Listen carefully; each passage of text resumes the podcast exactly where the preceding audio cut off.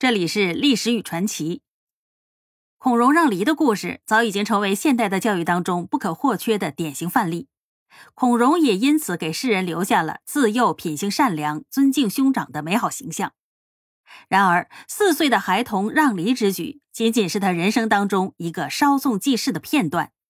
长大后的孔融在乱世之中从政失败，以不孝谋反之罪被处死，给世人又留下了一个难解之谜。为何曹操一定要将孔融处死呢？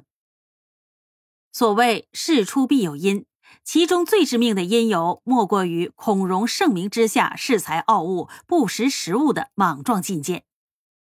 孔融的确是个博闻强记、才华横溢的学者文人，但绝不是个精通实务、善于用人的政治家。不具备政治才能，仍然想混迹于官场，稍有自知之明者就该收敛行事，虚心做人。可是才气颇高的孔融仗着西牙利比，目控一切。虽说他对古人的治国方略、教化方针相当的熟悉，与人辩论的时候援引古今，达到了玩而诵的程度，也因此深得曹操的佩服。但是他处处与人针锋相对，言辞犀利的讽刺挖苦，久而久之，终于祸从口出。公元一九七年，袁术在寿春称帝，曹操一时无法歼灭之，满腔的怒火无处发泄，于是便迁怒于与袁术联姻的太尉杨彪，诬陷杨彪企图废黜天子，上奏书请求搜捕下狱，判处杨彪大逆不道之罪。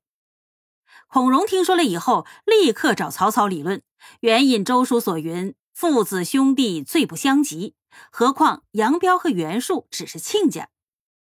曹操推说这是皇帝的旨意，孔融又以周公摄政、成王杀昭公、周公岂能不知来作比，字字铿锵，句句在理，逼得曹操无言以对，无奈之下唯有放过了杨彪。孔融凭借着一己之力阻止了曹操陷害杨彪，不知自省以安身，反而得意忘形，一有机会便以讽刺挖苦的方式和曹操唱反调。时值战乱之年，灾荒频现，为了战士的需要和百姓的生机，魏、蜀、吴三国都曾经多次的下达禁酒令。可是曹操一颁布禁酒令，就遭到了孔融的反对。他更公然狂言道：“若因酒能乱世而禁酒，那么桀纣因色亡国，为何现在只禁酒而不禁婚姻呢？”以孔融当时的盛名，如此做法对禁酒令的实施极为的不利。曹操考虑到孔融不过是为了出风头，勉强忍耐了。平定了北方之后，曹操下令南征，讨伐刘备、刘表和孙权等人。孔融极力的劝阻，逞言强辩，先说刘备、刘表是汉室宗亲，不可讨伐。又说孙权虎踞江东，不宜攻取，甚至直言如果攻之，就是兴无义之师，有失民望。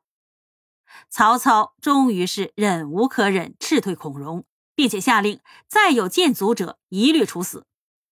孔融走出了曹府之后，仰天长叹：“以无义之师讨伐仁义之师，岂有不败之理？”曹操听为如此的狂言，加之此前被孔融一而再再而三的挖苦反对，盛怒之下派人秘密搜罗孔融的狂妄之言，终于以不孝、谋反等罪名置之于死地。孔融一生声望再高，也不过是个有才无智、恃才傲物的书生，生逢乱世却无治世之才，名高于实却不知自省，难怪曹操在公祝天下的布告上写道：“容为天反道，败伦乱理，虽似世朝，犹恨其晚。”